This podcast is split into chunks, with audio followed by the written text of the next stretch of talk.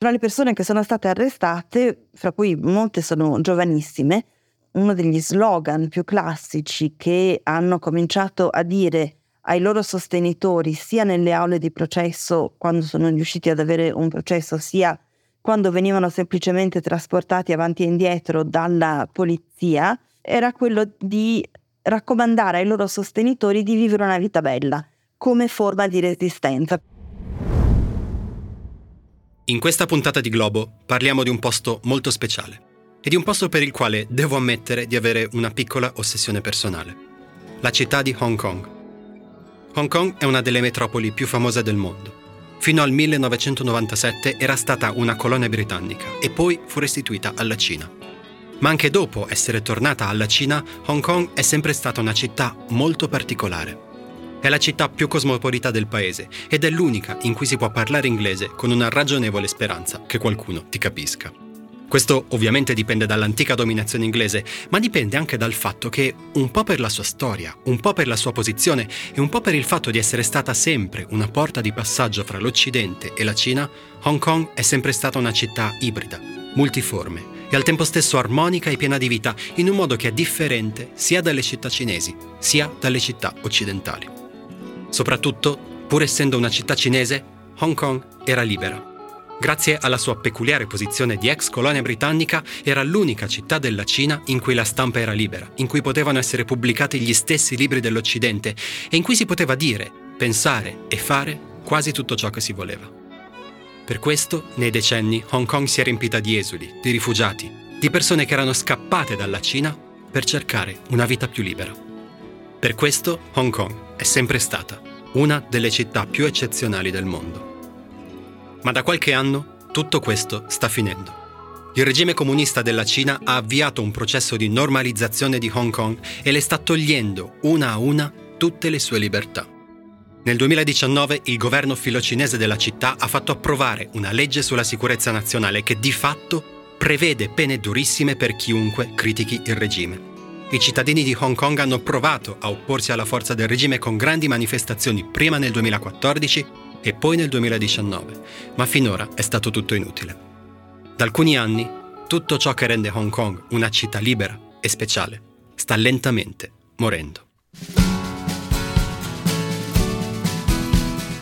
Per questo abbiamo chiamato Ilaria Maria Sala, che vive nella città da molti anni e probabilmente è la giornalista italiana più esperta e appassionata di quello che succede a Hong Kong. A lei chiederemo di raccontarci il declino della città, cercheremo di ricordare che cos'era la vecchia e libera Hong Kong e soprattutto cercheremo di capire se per una delle città più speciali del mondo c'è ancora qualche possibilità di rinascita. Questo è Globo è un podcast del Post con un'intervista a settimana sulle cose del mondo. E io sono Eugenio Cau.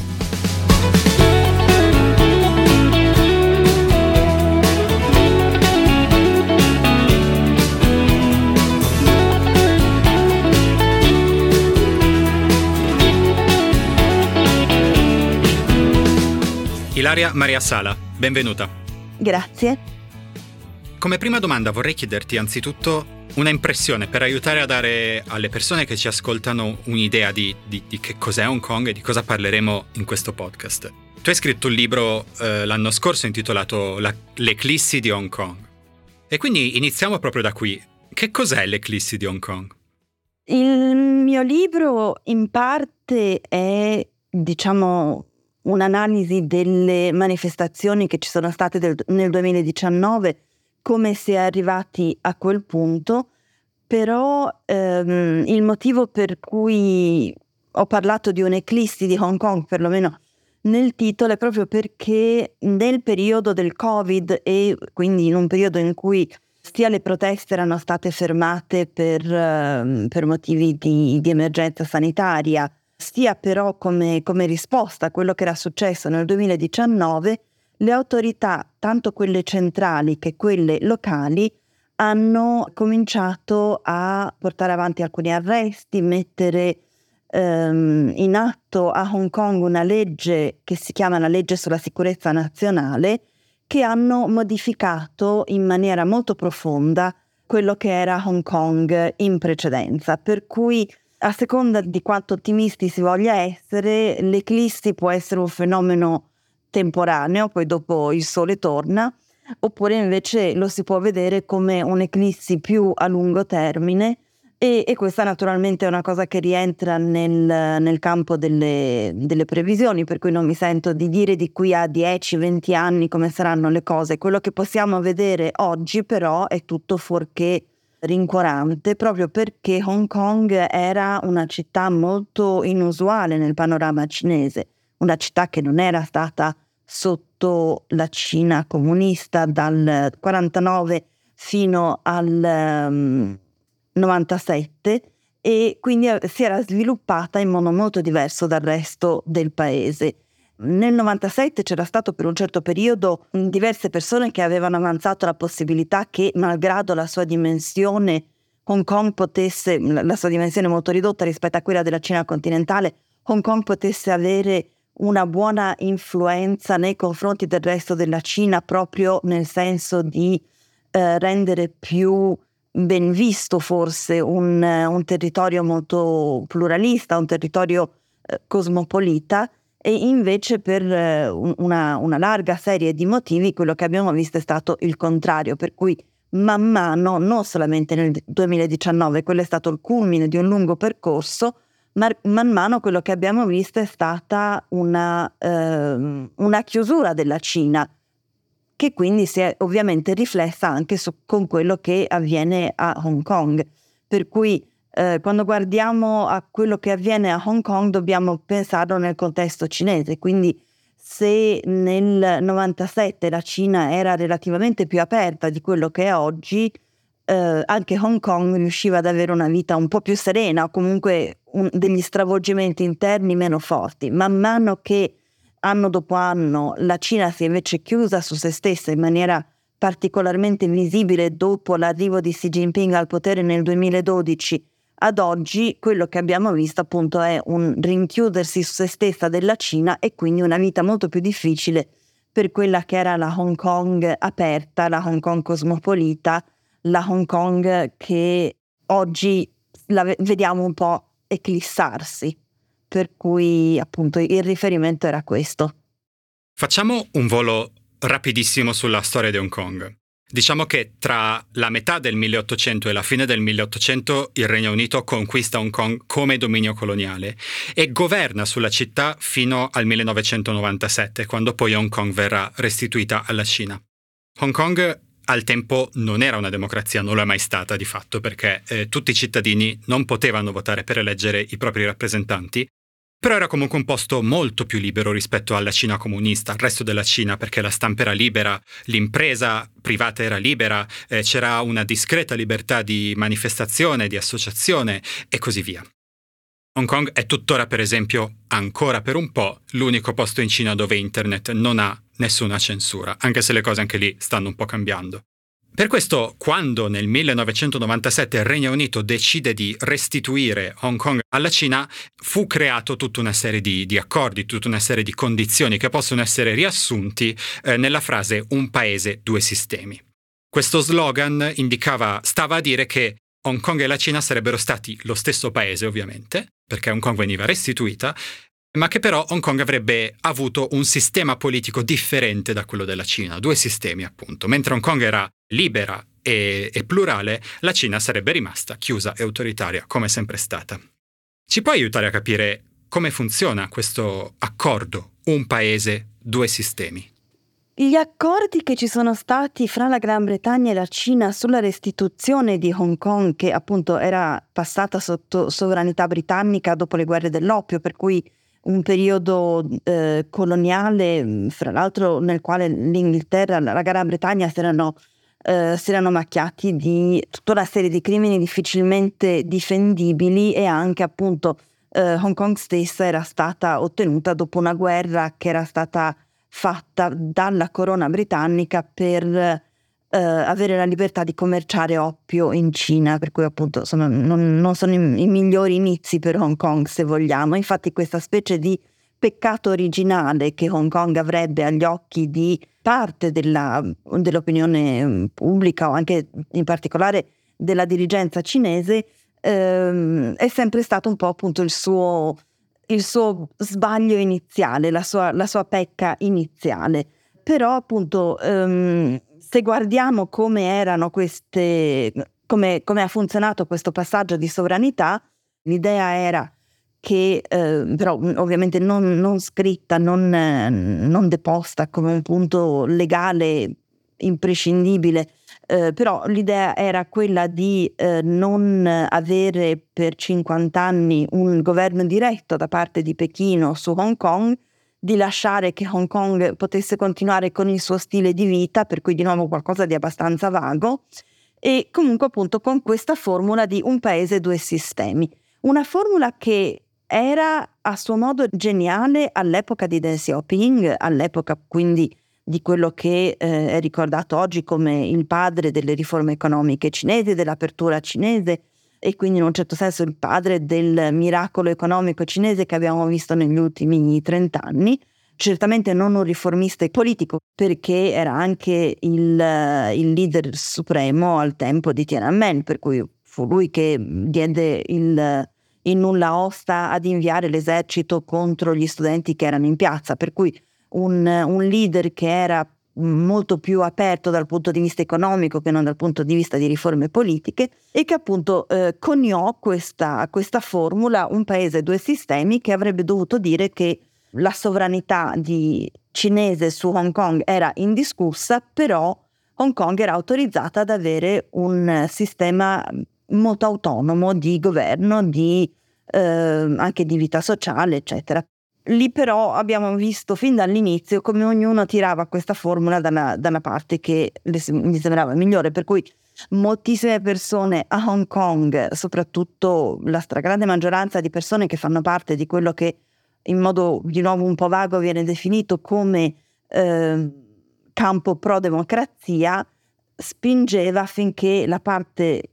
principale di questa formula fosse i due sistemi. Invece tutto quello che era a Pechino, tutto quello che era più dalla parte governativa diceva no, ma la frase inizia con un paese, per cui dobbiamo dare più peso alla parte un paese che non a quella due sistemi. Diciamo che questo accordo, che prevedeva un paese e due sistemi, regge dal 1997 in avanti per all'incirca vent'anni, in cui Hong Kong rimane un posto molto libero e vivace.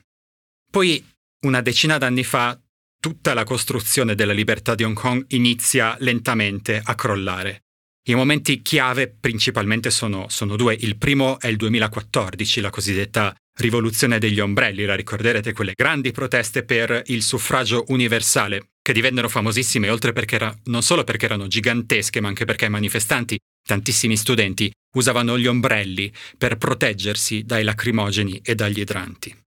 Quella protesta fallì eh, dopo alcuni mesi e da lì si arrivò al secondo momento chiave, che sono le proteste del 2019, che inizialmente furono provocate da una legge voluta dal governo eh, per facilitare l'estradizione da Hong Kong alla Cina continentale, ma che in realtà, un po' anche come la protesta del 2014, era una protesta per la libertà, una protesta per la democrazia. Quelle proteste portarono poi alla creazione nel 2019 della cosiddetta, della famigerata legge sulla sicurezza nazionale, che di fatto è la legge che distrugge ogni possibilità di protesta, ma distrugge anche Hong Kong per com'era stata fino a quel momento. Ce la puoi raccontare? Con la legge sull'estradizione inizialmente quello che si temette fu che venisse meno anche quella barriera di protezione che continuava ad esserci fra il sistema legale di Hong Kong, un sistema eh, figlio della common law, per cui del sistema giuridico britannico e che appunto si, si, rompesse questa barriera per far entrare Hong Kong invece in un sistema giuridico molto più aleatorio, molto più ideologico che il sistema giuridico della Cina popolare, della, della Repubblica Popolare Cinese. E quindi davanti a questo ci furono enormi manifestazioni di piazza con eh, più di un milione di persone che presero parte, che però vennero totalmente ignorate. E quindi la situazione si esasperò proprio per questo rifiuto da parte del governo di avere un dialogo con la popolazione e anche di prendere come una questione politica quella che invece si intestardiva a trattare come semplicemente una questione di ordine pubblico. Per cui dopo le manifestazioni con, ci fu una in cui si considera che ci fu quasi due milioni di persone che scesero in piazza, il che per una popolazione di 7 milioni e mezzo di persone è veramente molto molto importante, ci fu appunto questo venir meno di ogni tipo di dialogo e mettere in prima linea solamente le forze dell'ordine. Per cui questa specie di completo venir meno di ogni via di dialogo possibile ha portato a un inasprirsi delle posizioni di entrambi i lati e ehm, le richieste esplicite della piazza erano inizialmente quella di ritirare questa legge sulla, sull'estradizione, ma diventarono però molto in fretta delle richieste molto più ampie. Fra l'altro i manifestanti dicevano cinque domande, non una di meno, e eh, fra queste cinque c'era appunto la, la, principale, che era la quinta, che era appunto quella di avere immediata democrazia a Hong Kong con suffragio universale. Le manifestazioni non sono finite per la legge sulla sicurezza nazionale, sono finite prima, nel gennaio del 2020, con l'arrivo conclamato della pandemia, per cui inizialmente ci fu un, una sospensione sanitaria, diciamo, una sospensione per, per senso civico da parte dei manifestanti delle, delle proteste proprio perché c'era questa incognita sanitaria. E poi dopo da lì in poi Hong Kong adottò una serie di misure antipandemia fra le più severe nel, nel, mondo che portò a quasi due anni e mezzo di lockdown. E quindi questo naturalmente di, di sua propria forza, di inerzia, fece eh, cessare le manifestazioni sulle quali poi si abbatté invece la scure della legge sulla sicurezza nazionale nel giugno del 2020. Questa legge sulla sicurezza nazionale, approvata, come dicevi, nel 2020, stabilisce pene piuttosto gravi per chiunque sia ritenuto colpevole di sedizione, sovversione o secessione. E peraltro, come tu ci dicevi, sono crimini volutamente molto generici, molto eh, vaghi, che di fatto fanno in modo che chiunque sia contrario al, al, governo locale di Hong Kong e chiunque sia contrario al governo di Pechino di fatto sia passabile di una punizione. Volevo chiederti, da questo momento, dal momento della promulgazione della legge sulla sicurezza nazionale, inizia il vero declino di Hong Kong. Il declino di Hong Kong accelera in maniera molto precipitosa. A che punto siamo oggi con la repressione a Hong Kong? Quali libertà sono andate perdute? Allora, nella fra i crimini previsti dalla legge sulla sicurezza nazionale c'è anche quello di collusione con forze estere, che per una città cosmopolita come lo è sempre stata Hong Kong dai suoi inizi fino al 2020, se vogliamo, eh, si tratta di, un, di, uno stravolgimento molto importante. Eh, per cui sono diventati illegali anche alcuni rapporti che la società civile, le organizzazioni non governative potevano intessere con i loro corrispondenti internazionali o, o anche con gruppi di pressione internazionali. Fra quelli che avevano portato avanti in maniera più forte le manifestazioni, la protesta contro il governo, c'erano le università, per cui se noi guardiamo oggi all'interno delle università i cambiamenti sono stati molto profondi ehm, a partire dall'eliminazione delle unioni studentesche, che sono oggi no, non esistono più in nessuna università di Hong Kong, alla modifica molto profonda di molti curriculum, ehm, l'eliminazione di alcune materie di studio e invece l'aggiunta del, del, fatto che ogni materia deve anche insegnare il patriottismo, per cui le autorità centrali hanno considerato, e le autorità locali sono, sono state eh, più che d'accordo, hanno considerato che Hong Kong non fosse sufficientemente patriottica e che dunque questo era alla base dei problemi che c'erano stati, che era importante aumentare il livello di patriottismo locale. Se guardiamo invece al panorama eh, che può riguardare la stampa, quello che vediamo è che eh, le principali testate pro democrazia sono state fatte chiudere e i loro direttori sono attualmente in prigione in attesa di processo. La maggior parte della, dell'opposizione è anche in prigione in attesa di processo. il Parlamento, questo Consiglio legislativo, è oggi composto solo da patrioti e infatti eh, solo patrioti è la, nuova, è la nuova richiesta che viene fatta a chiunque voglia presentarsi per una funzione pubblica, che si tratti di eh, farsi eleggere ai consigli di distretto, che si tratti di farsi eleggere invece al Consiglio legislativo, eccetera. Per cui tutte quelle forze che si erano autodescritte come pro-democrazia sono state prese di mira e quello che vediamo è un, un grosso esodo da parte di eh, più di 200.000 persone che hanno lasciato Hong Kong negli ultimi tre anni e che l'hanno lasciata in gran parte eh,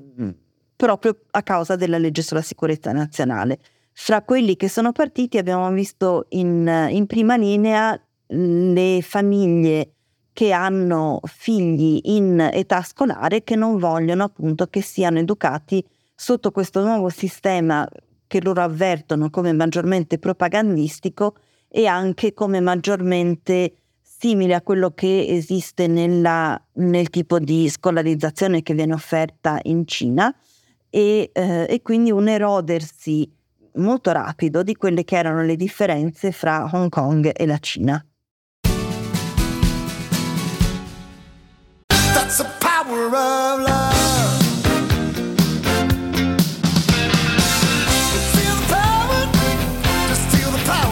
lavoro che ami, scegli l'energia che ama il tuo lavoro. Repower tu hai detto che i, i, leader della protesta per la democrazia sono stati messi in carcere e sono ancora in attesa di processo. Parlavi di 200.000 persone che sono scappate dal paese negli ultimi due o tre anni. Però una cosa che, che mi chiedo abbastanza spesso è le, le, proteste per la democrazia a Hong Kong, quelle del 2019, sono state proteste di massa gigantesche. Lo dicevi prima, 2 milioni di persone su 7 milioni di abitanti. Di fatto quasi, quasi un terzo della popolazione partecipava a queste proteste. Cosa stanno facendo adesso? Cosa pensano? Come vivono tutte queste persone? Allora, appunto, ce n'è una percentuale che è fuggita, ce n'è una percentuale molto più vasta che è stata imprigionata e poi un po' come succede ovunque in, uh, in questo tipo di cambiamenti così repentini, c'è tutta una parte della popolazione che uh, è un po' in attesa di vedere come si modificheranno le cose e anche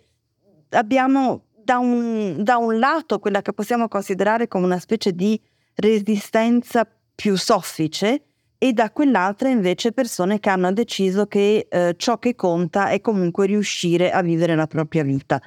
Eh, rispetto a questo dunque dobbiamo guardare quelle persone che sono, eh, fra le persone che sono state arrestate, fra cui molte sono giovanissime, uno degli slogan più classici che hanno cominciato a dire ai loro sostenitori sia nelle aule di processo quando sono riusciti ad avere un processo sia quando venivano semplicemente trasportati avanti e indietro dalla polizia era quello di raccomandare ai loro sostenitori di vivere una vita bella come forma di resistenza, per cui di continuare a fare le cose che gli fanno stare bene, continuare a vivere bene malgrado queste pressioni governative ci sono molte persone che dicono noi continuiamo ad amare Hong Kong per cui restiamo qui e continuiamo a cercare di eh, far che Hong Kong sia Hong Kong, che Hong Kong continui ad essere non una qualunque città della Cina continentale, ma Hong Kong con le sue specificità. E poi invece ci sono eh, una, un'altra parte della popolazione che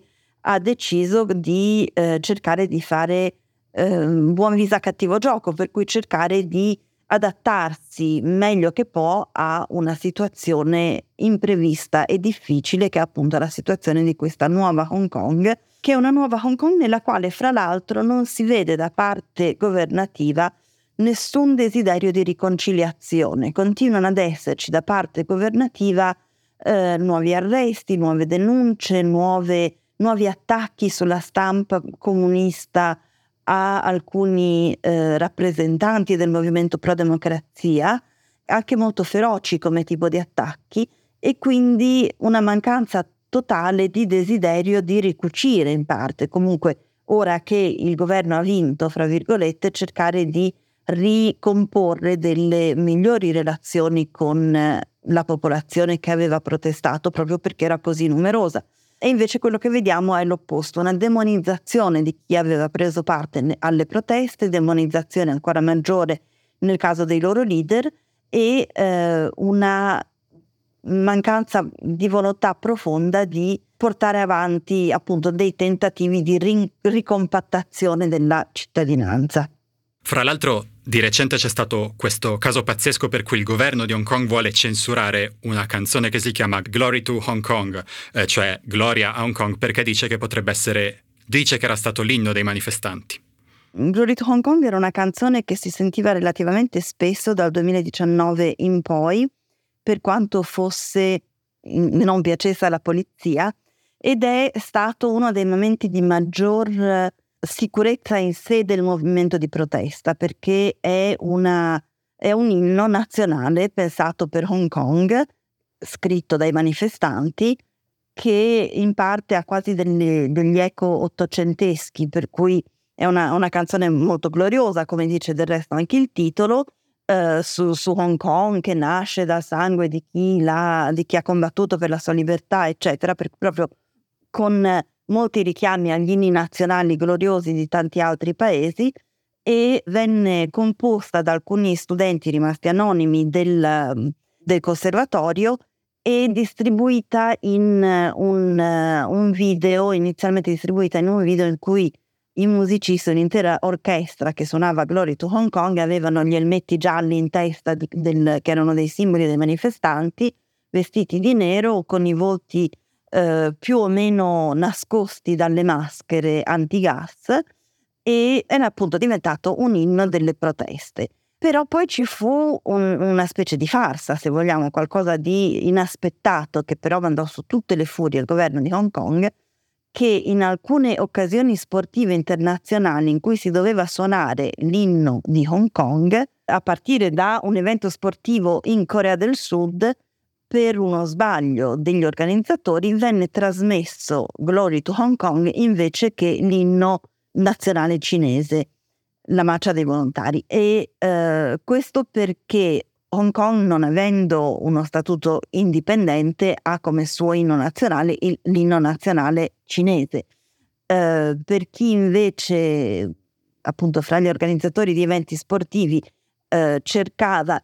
inno nazionale di Hong Kong, la ricerca anche Google, quello che portava fuori era questa canzone di protesta. In seguito a questo, insomma, a questo momento anche abbastanza surreale in cui si vedevano i giocatori di hockey della squadra di Hong Kong impettiti ma confusi mentre veniva cantata, veniva suonata questa canzone di protesta eh, e, e, tutti gli altri che osservavano questa cosa non, non credevano ai loro occhi il governo invece ha reagito in modo molto duro, eh, chiedendo che la squadra di hockey, pur avendo vinto eh, questo, questo, torneo asiatico, venisse penalizzata perché i giocatori non avevano interrotto la, eh, la trasmissione di quest'inno, non avevano protestato, ma erano rimasti lì impalati, insicuri sul da farsi. Questo, fra l'altro, è successo anche un altro paio di volte, per cui da una parte qualcosa di particolarmente ridicolo, anche ilare, da quell'altra invece qualcosa che aveva mandato su tutte le furie il governo di Hong Kong che ha dunque deciso di cercare di eliminare dall'acustica mondiale, anche di, di togliere dai computer mondiali, questo inno a Hong Kong e per, per, così fare ha anche avuto modo di litigare con Google, di litigare con diverse piattaforme di ricerca proprio, che, proprio perché vorrebbe che questo, questo non, non fosse più uno dei risultati possibili di una ricerca. Al momento l'unica cosa che è riuscita a fare è stata quella di criminalizzare l'inno, per cui rendere come una eh, responsabilità legale chi dovesse suonarlo, chi dovesse anche trovarlo online e, e trasmetterlo ad altri. Però appunto lì il governo si scontra anche su una mm, forse eh, insufficiente comprensione di quello che è un motore di ricerca internazionale, per cui fin tanto che quella canzone esiste potrà uscire nei risultati di ricerca. Il modo in cui se la sono presa, per così dire, nei confronti della, dell'inno fa capire quanto poco spazio ci sia oggi a Hong Kong per, per l'ironia, per uh, tutto quello per cui Hong Kong era più nota prima, per cui qualcosa di tutto sommato magari imbarazzante al massimo, però insomma anche divertente alla fine dei guai, proprio perché è soprattutto un, una gaffa, uno sbaglio, eh, viene preso invece come un atto di lesa maestà, un atto di lesa sovranità, ancora peggio.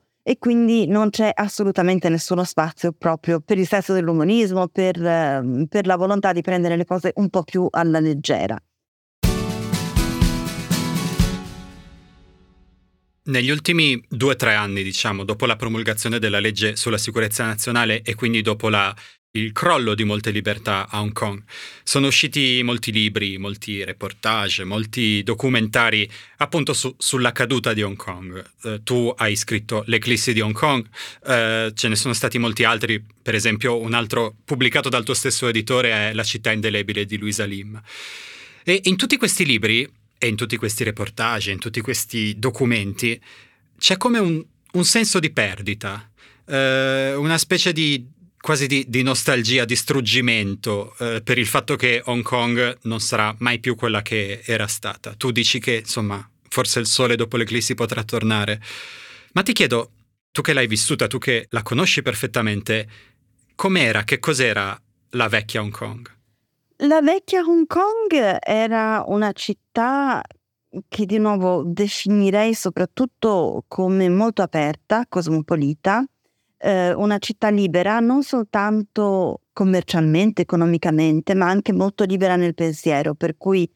ehm, nel corso delle varie manifestazioni a cui ho potuto assistere dal 2003 fino al 2019, quella era anche una grossa differenza fra le manifestazioni, per esempio, che c'erano state in Cina ehm, nello stesso periodo, nel passato, eccetera. Le manifestazioni in Cina sono quasi sempre delle manifestazioni su dei punti specifici di eh, disagio da parte della popolazione, ma non si spingono mai a mettere in discussione il potere centrale, il Partito Comunista, ehm, si rivolgono più che altro a un imperatore benevolo a cui viene chiesto di fare attenzione a certe cose. Invece a Hong Kong non c'è mai stata questa sindrome di sudditanza così più, tanto più forte in altri luoghi.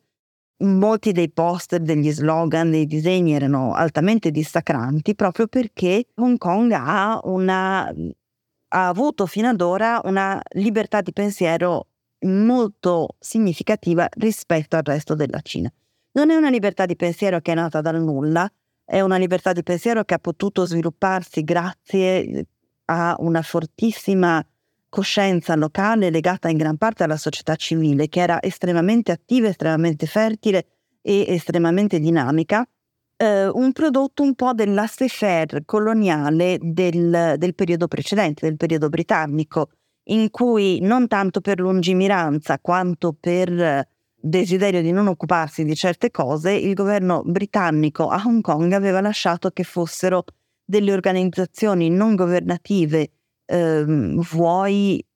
religiose, vuoi indipendenti, vuoi anche invece finanziate dal governo, d- dal Partito Comunista cinese, si erano creati dunque diversi diversi modi di pensare che non erano costretti a uniformarsi, che è quello che invece succede molto di più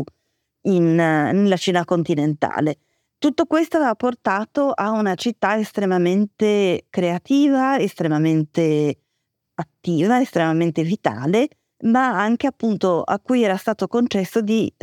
di sviluppare una, un'anima diversa dal resto, della, dal resto del paese. Quella un po' opprimente uniformità che si vive in Cina, arrivati a Hong Kong non si vive nemmeno da un quartiere all'altro, perché appunto è sempre stata più individualista, se vogliamo, per cui anche più capace di sviluppare le, proprie, le, le sue proprie idiosincrasie, le sue proprie abitudini e fra l'altro una città che non è passata per le persecuzioni che ci sono avute in Cina, che, fosse, che, che sia delle eh, delle tradizioni religiose oppure di tanti altri tipi legate a un, a, al passato di Hong Kong, per esempio, o che fosse in, uh, in termini anche proprio di, di, cultura. Non c'è stata una rivoluzione culturale a Hong Kong, non c'è stata una distruzione del patrimonio uh, intangibile o tangibile culturale cinese a Hong Kong, per cui era una città che riusciva ad essere al contempo più cinese di molte città cinesi perché aveva mantenuto senza cesura le tradizioni e più moderna, più aperta sul resto del mondo di altre città cinesi che invece sono rimaste sotto il controllo del Partito Comunista in maniera ininterrotta. Questo aveva creato qualcosa di unico, qualcosa di molto originale, che però sta venendo eh, rapidamente smantellato.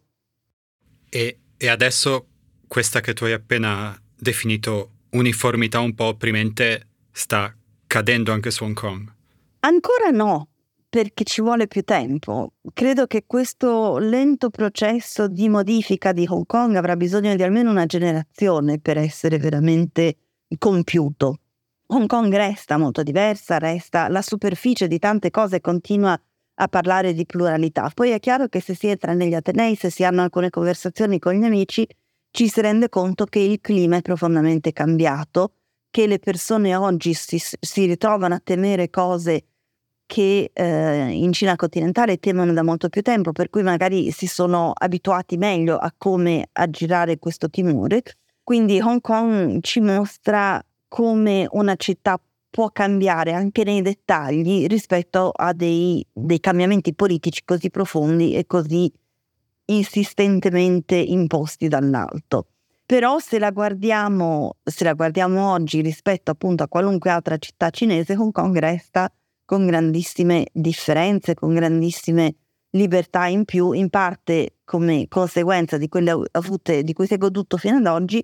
ehm, in parte poi perché il monopolio dell'informazione che la Cina ha in Cina continua a non essere, a non essere vero in, a Hong Kong, dove internet continua ad essere quasi interamente libero, per cui fino al giorno in cui non verrà anche quello attaccato, Hong Kong continua ad avere una pluralità di informazioni legale che eh, per la Cina sono a tutt'oggi impossibili.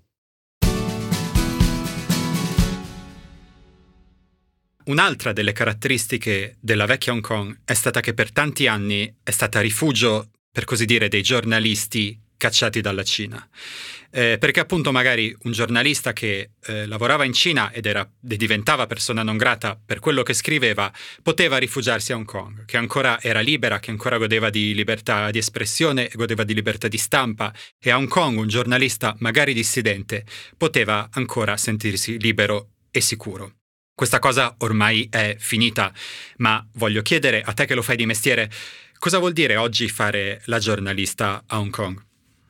Oggi il giornalismo a Hong Kong è profondamente cambiato, come dicevo prima molte testate sono fa- state fatte chiudere e uno dei cambiamenti principali che rende Hong Kong molto più simile al resto della Cina è che per esempio intervistare persone è diventato abbastanza complicato dato che eh, molte persone non vogliono rischiare problemi con le autorità per aver rilasciato delle interviste alla, in particolar modo alla stampa estera per cui eh, trovare qualcuno disposto a spiegarci alcune cose oppure a illustrarci alcuni passaggi di varie tematiche, anche non prettamente politiche, è diventato molto complicato, come del resto è l'esperienza di quasi tutti i giornalisti che lavorano in Cina, per cui fare interviste al di fuori di quelle più ufficiali appunto è molto complesso. Ehm, c'è questo rinnovato timore di mettere nei guai eh, le persone con cui si parla, di mettere nei guai anche se stessi, se per caso il, il governo dovesse non essere d'accordo con l'interpretazione dei fatti che viene data da un una giornalista e quindi appunto si opera in un nuovo terreno di chiusura che non faceva parte appunto di quello che è Hong Kong. Eh, fra l'altro è una chiusura che si è vista anche nel corso degli anni precedenti in cui man mano l'amministrazione stessa si è sentita meno in dovere di rispondere alle domande della stampa, per cui per fare un esempio secondo me molto simbolico, fino a qualche tempo fa si trovavano sui siti delle varie agenzie governative l'email e il numero di telefono dell'addetto stampa, oggi gli addetti stampa sono spariti da quasi la totalità del, delle segreterie che sono come mini ministeri eh, a Hong Kong, per cui appunto non solo c'è il timore di parlare con la stampa da parte di chi non è strettamente tenuto a farlo e c'è invece la mancanza di volontà di parlare con la stampa da parte di chi è al governo. È una situazione complicata perché questo si affianca a un momento in cui la Cina è eh, molto inaccessibile ai, alla stampa internazionale e quindi tutta quella fiorente apertura che c'era stata negli anni 90, negli anni 2000, 2010, 2020 si è completamente ridotta e siamo, eh, siamo oggi appunto in, in, uno dei momenti più difficili per i giornalisti internazionali in Cina. E Hong Kong eh, di nuovo ne sta facendo, è come se corresse in parallelo e sta, sta vivendo per la prima volta questo tipo di difficoltà. Per cui oggi non è più lo stesso mestiere che poteva essere qualche anno fa e non è più un mestiere in cui ci si può, ci si può permettere di prendere alla leggera al, il problema della sicurezza delle fonti che parlano con noi. Ti faccio un'ultima domanda, forse un po' aleatoria, poi mi dirai tu. C'è stato un momento, prima appunto di tutto questo declino, prima delle proteste, che Hong Kong era sembrato un po' il, come dire, una sintesi funzionante fra Occidente e Cina con tutti i suoi enormi problemi, nel senso che eh, la, la, la, la dominazione coloniale britannica era stata violenta e brutale sotto molti punti di vista, però eh, un, una città in cui le due cose quantomeno potevano convivere. Il fatto che questo esperimento stia fallendo ci, ci dice qualcosa in termini più generali? Quello che ci dice in termini più generali è senz'altro eh, il fatto che la Cina di oggi, la Cina di Xi Jinping, non è la Cina degli anni Ottanta e non è una Cina così disposta a eh, aprirsi nei confronti dell'Occidente, aprirsi eh, nei confronti di sistemi politici diversi dal suo, ma che al contrario è un paese che, ha, che, che sta vivendo un momento di grande autosoddisfazione ideologica e che quindi spesso utilizza l'attacco dei sistemi, delle strutture democratiche eh, estere come un modo per mettere se stessa in miglior luce. Quello che Hong Kong aveva rappresentato era stato appunto un momento di, in cui la stessa definizione dell'essere cinese veniva messa in discussione, per cui noi oggi abbiamo da un lato eh, Pechino, un luogo in cui la libertà di stampa non esiste, un luogo in cui c'è un'enorme uniformità di informazione, una forte censura eh, che eh, vuole definire che cosa sia la cultura cinese. Da quell'altra avevamo invece questi due esempi molto più spettinati, se vogliamo, che erano Hong Kong e Taiwan, che eh, dicevano c'è di più nell'essere cinesi che non una definizione data dal Partito Comunista Cinese. E eh, la definizione che ne dava Hong Kong, fra l'altro, era diversa da quella di Taiwan o da quella che ne può dare la diaspora cinese nel resto del mondo. E questo, questa pluralità, questa capacità di essere moderni e cinesi e eh, non legati alla definizione che viene data dalla, dalla Cina Major, se vogliamo, di questo, era uno dei, dei grossi contributi del, di Hong Kong al, al, mondo, proprio la grande pluralità di una civilizzazione, non, non, più solamente di una nazione, che non può essere contenuta unicamente dalla Cina popolare. E eh, questa, questa, visione così, così, libera di se stessi è proprio la principale vittima di eh, questo periodo di difficoltà politiche che Hong Kong sta attraversando.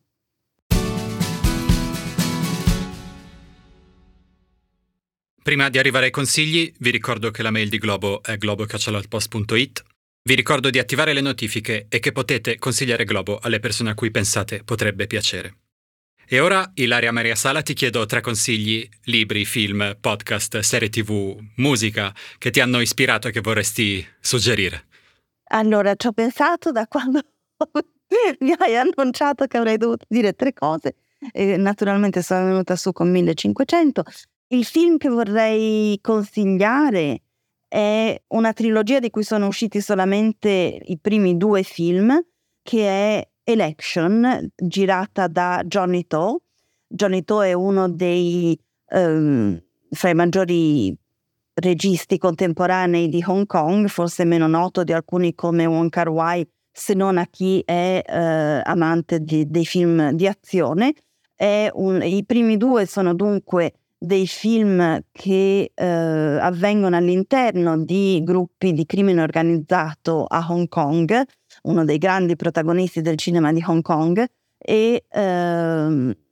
che deve appunto eleggere un suo nuovo capo in un particolare gruppo di, eh, di triadi, come viene chiamata la mafia eh, di Hong Kong, una mafia cinese più in generale, e eh, ovviamente ci sono molti paralleli fra questa elezione di un nuovo capo e le mancate elezioni a suffragio universale di Hong Kong, per cui sono dei film che consiglio sia per il loro valore di intrattenimento che anche pro, appunto per questo valore di, eh, di passaggio, di, eh,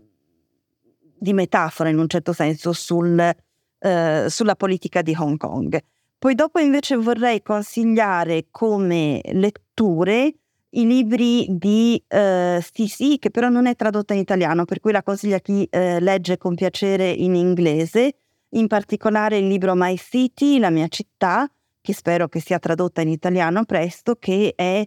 eh, Sisi è una scrittrice che Uh, di, di, grandissima inventiva, anche una poetessa, anche un, un, un artista manuale e mm, disegnatrice che ha sempre saputo dare una visione molto magica, senza però troppo preoccuparsi della parte realismo, del, del, nell'equazione realismo magico, una, le, la sua My City, ovvero la città di Hong Kong, che lei descrive una città in cui tutto è vivo, dai marciapiedi ai secchi con cui puliamo per terra, ed è una visione di una città che io trovo essere particolarmente hongkongese, particolarmente legata a quella che è appunto la città. Il mio terzo consiglio è un consiglio che non è legato solamente a Hong Kong, ma è un consiglio legato alla crisi climatica ed è quello di fare estrema attenzione alle nostre diete, di mangiare maggiormente vegano proprio come uno dei pochi atti che possiamo fare come individui per cercare di diminuire l'impatto ambientale della nostra esistenza. Ilaria Maria Sala, grazie. Grazie a te.